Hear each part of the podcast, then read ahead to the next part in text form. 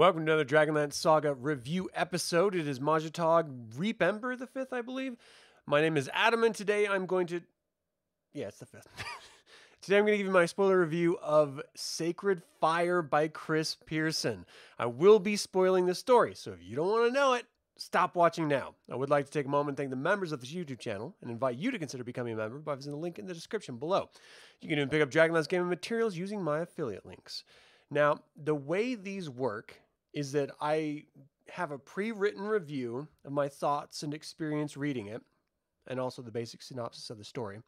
And then I just sort of riff a little bit. So if you happen to be joining live, go ahead and put your thoughts on the novel or any given moment of the novel that you particularly want to discuss. And afterward, we'll just sort of bounce ideas back and forth a little bit. This is my perspective only. So if you have your thoughts and disagree with mine, that's okay. I invite you to share them in YouTube chat if you're watching this live or after the fact in the comments if you're not. All right. Hey, Chris, how you doing, man? So here we go. We're going to start with this review. We begin with the scholar Varen leading an expedition to the ruins of Losarcum. His mercenary men are worried about a ghost that's said to haunt the ruins. But Varen wants to find his fame and fortune by excavating the glass ruins of the Tower of High Sorcery that was destroyed. They enter the ruins to be confronted by a wild Cathan Marseverin who kills everyone but the scholar. Varen tells, uh, travels to Cathan's sister Wentha and tells her of her brother being alive. Together, they travel to the capital to tell the king priest. They arrive in the harbor with gray sails, which freaks everyone out as it's a superstition of an ill omen.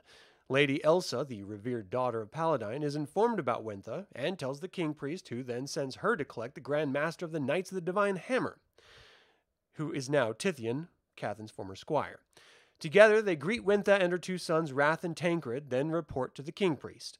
He's silent about the news that Varen shares and has them all to dinner to discuss it further.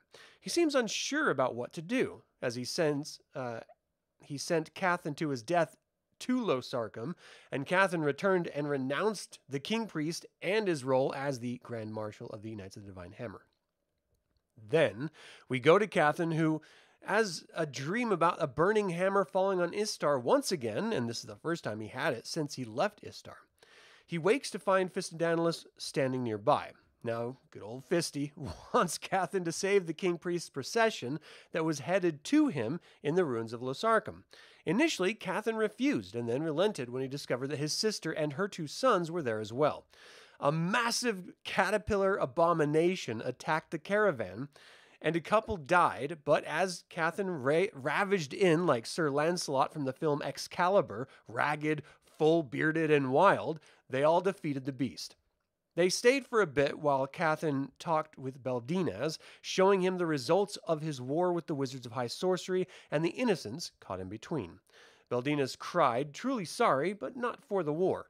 Since Cathan has been away, the king priest started targeting his own people through telepathy. Anyone with a bad thought was taken away. He reinstituted the gladiator games after the tournament Wentha put on in his behalf, and he even reinstated slavery for all those non perfectly good, according to him. As the procession slowly began to return to Istar with Cathan in tow, they stopped at one of the large cities for a feast and celebration. It was here that Cathan discovered Wentha and her sons were part of a resistance group trying to bring down the king priest. Initially horrified by the discovery, once they showed Cathan what the king priest was doing in his absence, he was stunned. When they all finally returned to Istar's capital, Cathan asked Beldinas directly, and he showed him that he had been targeting good clerics now as well. Anyone who worshipped a good god in a form or method that the king priest did not approve of was killed or thrown into slavery. And then the king priest revealed his true plan to command the gods to stop all evil once and for all. Of course, we all know this event is what caused the cataclysm, but to read about it as it's unfolding is truly wonderful. The author is doing an amazing job blending new events and characters with established lore. The king priest believes that he can learn to command the gods by finding the lost discs of Mishakal. He believes that there are chapters within the original discs that outline this action. Then it goes into a whole chapter devoted to the history of the discs.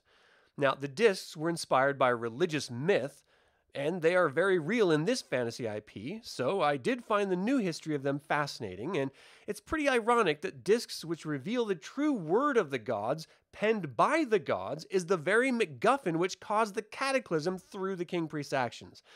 They were meant to be a revelation and ended up destroying much of mortal life. So, Cathan agrees to aid the resistance in stopping the King Priest, and I am stunned that there is not more mention of Fisty's role here. Why would Cathan not ask more questions about why he wants the King Priest alive, when he could easily stop him? Why call Cathan to save him after Cathan sees the true evil the Mad King Priest is perpetuating? When would Fisty want the King Priest to continue? Uh, I'm sorry, wouldn't Fisty want King Priest to continue destroying all evil? Uh, I, I think it's a shortcut to Cathan's nature in not asking those questions more than is presented.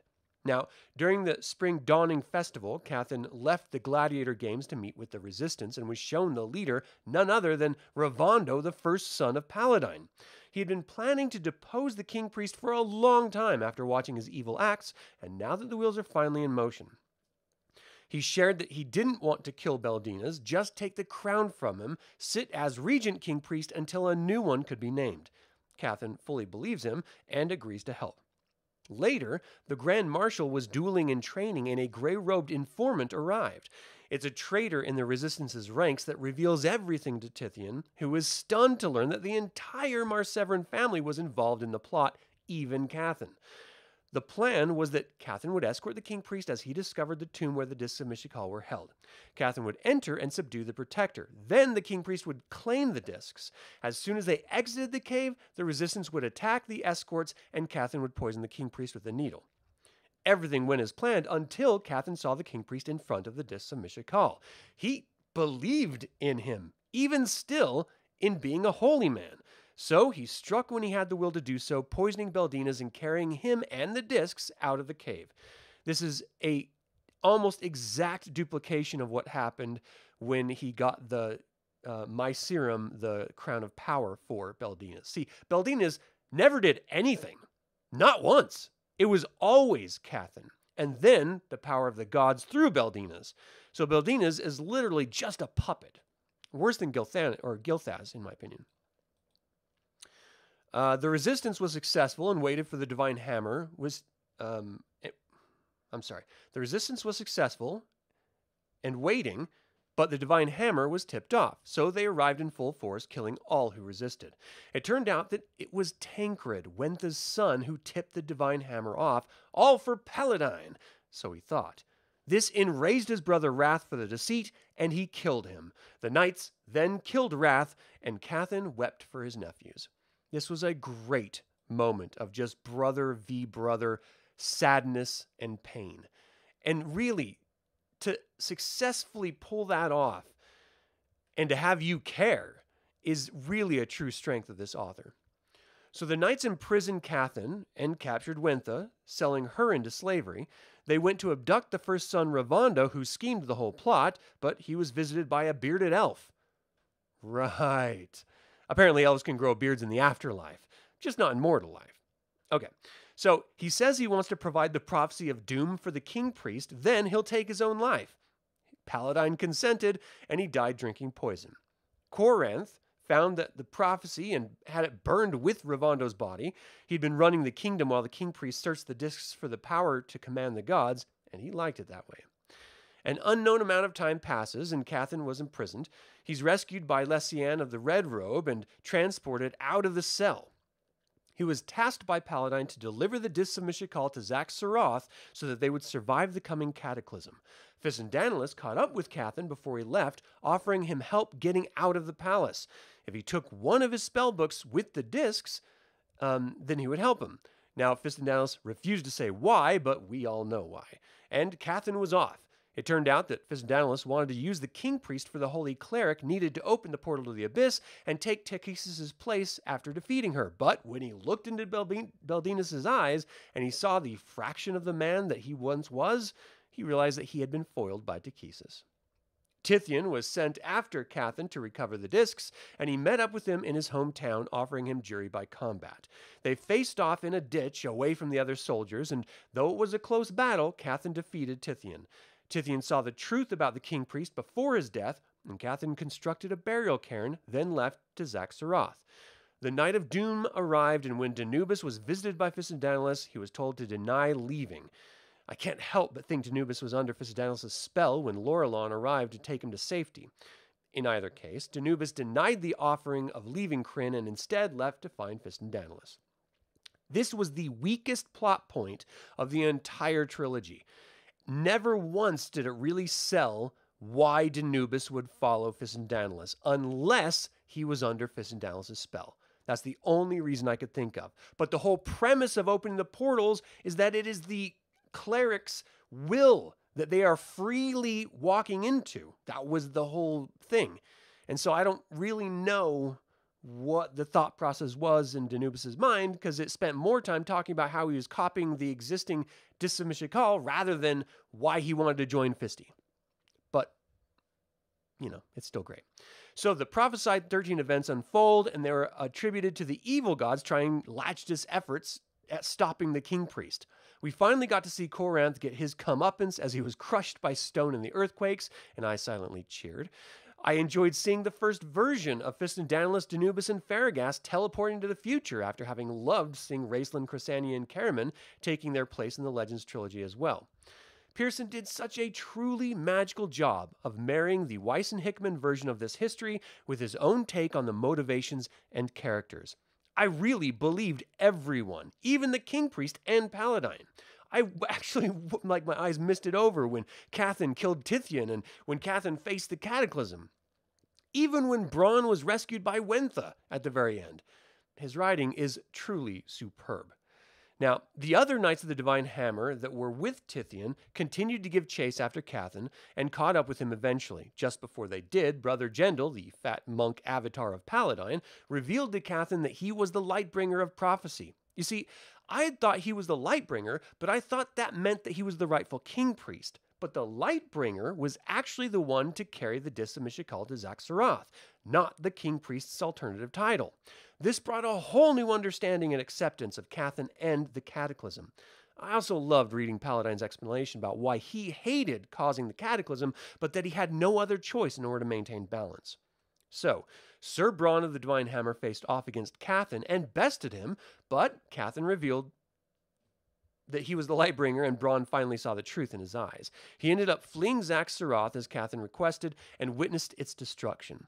Cathan rowed a boat out to an island and tossed Discs and Fistandantilus' book into a vortex caused by the cataclysm before Paladine took him into the afterlife. Bronn would go on to live for a couple years after traveling back to the Blood Sea of Istar. He was captured and tortured by locals before being saved by Wentha, who ultimately went her own way. Now, I have not spoken about the King Priest's final moment because I'm torn. While I disagree with every instinct he had as a leader, I can't help but respect his core desire to provide safety for those under his protection. It's a constant thought I have as a father of two, even with one of mine grown and out of the house. The most difficult part of being a leader and parent is letting those you truly care about and love desperately make mistakes and fail. The king priest never learned this to his and his people's demise. The loss of innocence can be traumatic, but it is necessary, and I believe it is at the core of many of our own ideological problems we have in society. If we can accept that our thoughts and beliefs are our own and stop trying to force others to share them, acknowledging that they've come to theirs through life experience just like you, we could actually have our own version of the law of balance. But ultimately, this requires everyone to take ownership and responsibility for their actions and feelings. This last one seems to be the hardest in our current culture. I hope it's short lived because though we may not agree on anything individually, there is infinitely more we have in common as a species with each other than our thoughts in the moment allow us to see. Now, I'm not suggesting we should love each other, as this is a Bronze Aged childish notion. I'm suggesting we acknowledge that we are each human beings with life experience that informs our perspective and actions. And it's okay, even healthy, to disagree. But we shouldn't shield ourselves from these ideas and people we disagree with. Lest we learn the hard way, like the king priest, that it will only lead to our own doom. So, That's what I got here. All right, so they nailed the landing on this trilogy you thought. I completely agree. This is genuinely a fantastic trilogy. This is I mean, I, I would I would argue that this and the Taladas trilogy are the two best trilogies ever written for Dragonlance. Nothing else comes even remotely close, and that includes the Chronicles and the Legends. These two flesh out these two trilogies that Chris Pierson writes flesh out characters and motivations in a believable way that's even fantasy, but you still feel for the characters.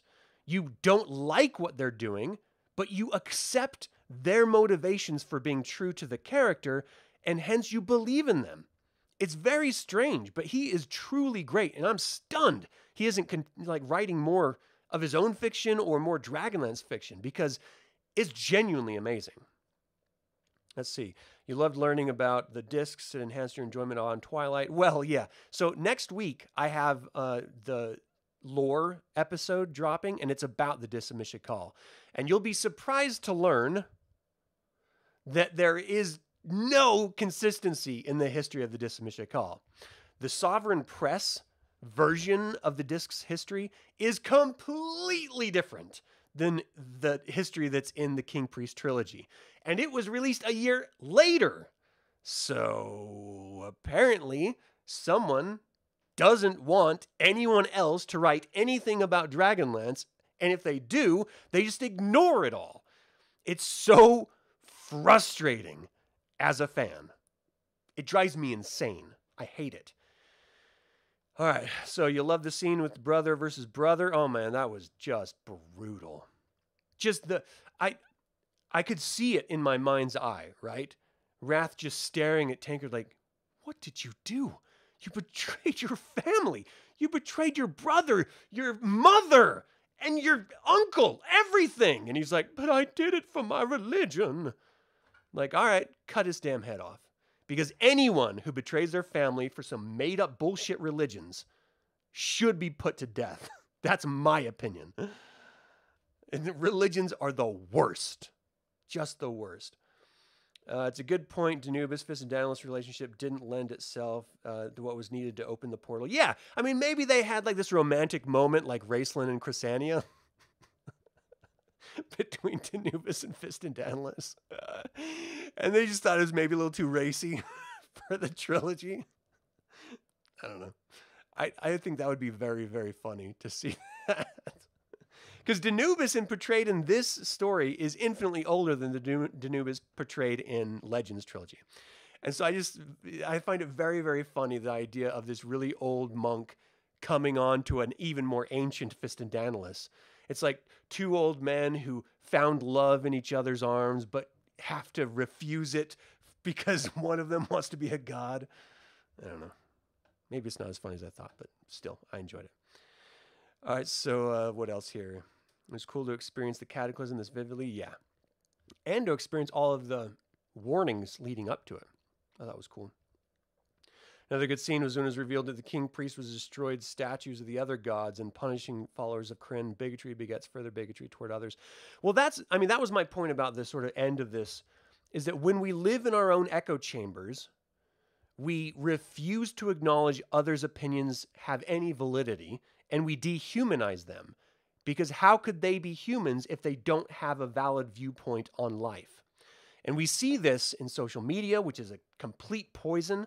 We see this in uh, modern far right and far left circles refusing to even acknowledge each other's political and social perspectives and experience.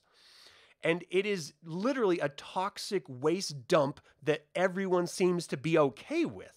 And I've never understood that.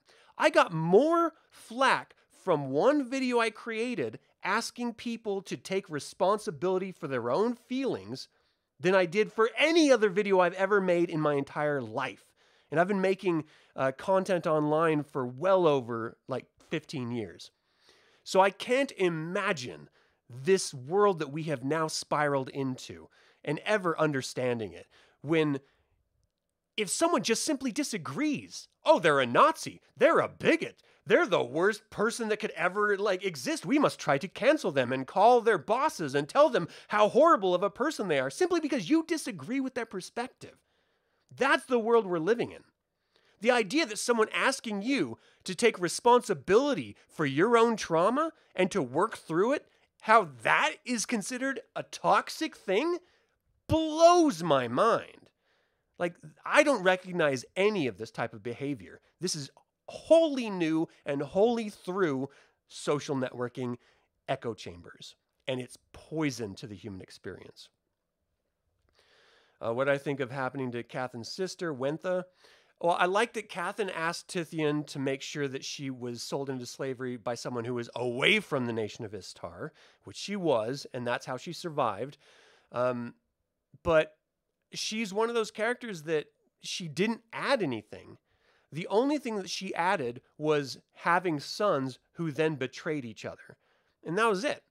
And so for to have her at the very end save Bronn, it it didn't didn't progress the story at all. It didn't give us any sort of semblance of catharsis or anything.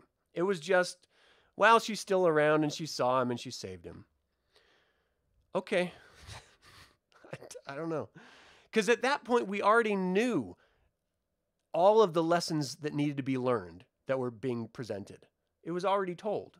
And I felt like that was the second or third ending to the actual novel. When if you would have xed out Bronn's whole post cataclysm experience, which I don't think was necessary at all. I enjoyed it, but it wasn't necessary. And instead focused all that writing into explaining Denubis's choice to work with Fistandantilus. Well, now we're getting somewhere. Now we're really delving into character story, development, and motivation. That's what I would like more personally, but I mean, I can't complain because Chris Pierson's an amazing author, and I really, really loved everything that he's ever written. Uh, what did you think of happening? Okay, so let's see. Denubis Dallas romance story is the novel we never knew we always needed. Here, here. You think people are so disconnected from each other, uh, it's become too easy to dismiss their point of view. Yeah, I think you're right. Um, and I think the strangest part about all of like that idea because that's at the heart of what this novel is. It's literally the king priest and his followers living in an echo chamber. When we can see the king priest behavior in real life, you know we've gone crazy. like that is way too far that we have allowed ourselves to go. I'm not saying you have to like be arms in arms with people that you completely disagree with. But to pretend that one, they don't exist, or two, they don't deserve to exist, or three, that you should never hear their opinions, that is toxic to an open and free society. You have to hear dissenting opinions in order to solidify your own or challenge your own. And that is healthy. That's what it means to be an informed adult. Absent that, you're a child, acting as a child, living as a child. Uh, what do you think a Krynn would have been like if Cathan would have been the Lightbringer? Well, he was the Lightbringer. I mean, he he didn't become the King Priest because the King Priest wasn't the Lightbringer, and that's what I loved about Paladine's explanation as bro- Brother Jendal to Cathan. He's like, "Look, you've always been the Lightbringer. You know, you had a chance to be the King Priest, but that wasn't your destiny. Your destiny was to bring these discs here, of course, for Goldmoon to then discover with the Innfellows. And so I, I, I liked that aspect of it. But like I said in the last review of the middle book, Divine Hammer, Cathan would have made an amazing king priest, would have changed the entire trajectory of Krynn, and of course, it would have meant that we didn't get all of the great storytelling about the War of the Lance and stuff like that, but it would have been a very satisfying end to a fantasy world, and they all live happily ever after. You know what I mean?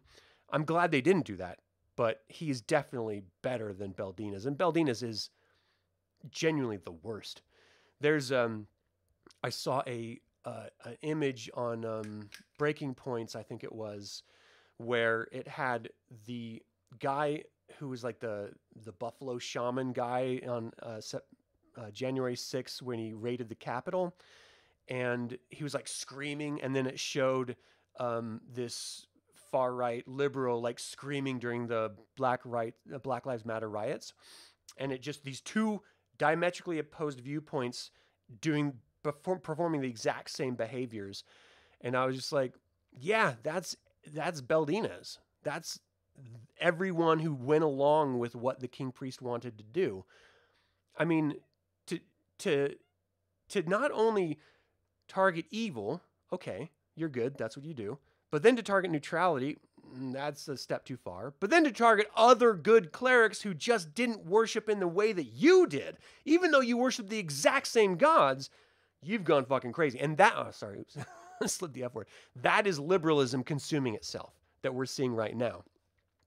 And then you have, um, uh, sorry, my brain just went totally blank. Oh, then you have him invading thoughts and reading other people's surface thoughts, like Minority Report, which is a great film, by the way. But like that action of policing others' thoughts is exactly like people shutting others down and attacking them online, like on uh, Twitter or you know Facebook or whatever social network you're a part of simply for having a point of view that doesn't mesh exactly with yours. Even though they're all liberals or they're all um, uh, conservatives, if they don't toe the line with the most extreme version of that party, then you are suddenly demonized. It's ridiculous. It's like there's these weird purity tests in our culture that's just recent and it's completely toxic um, yeah, so that's it. That's all I had. Uh, hopefully, you guys are able to see what I'm trying to say here. and just don't be a dick. that's all. Accept that other people have differing points of views, and that's okay. It really is. It's not going to ruin your day. It's really not. All right. That's it for my review of Sacred Fire by Chris Pierson. What do you think of the characters? Did you believe their motivations? Do you like the true meaning of the Lightbringer? And finally, would you have followed the King Priest? You can email me at info at dlsaga.com or comment below. I would like to take a moment and remind you to subscribe to this YouTube channel, ring the bell to get notified about upcoming videos, and click that like button. This all goes to help other Dragonlance fans learn about this channel and its content. And this channel is all about celebrating the wonderful world of the Dragonlance saga. And I welcome um, and I thank you for joining in this celebration. Uh, for Dragonlance Saga, my name is uh, Adam, and I'm just flubbing this entire outro. Until next time, Slán Javar.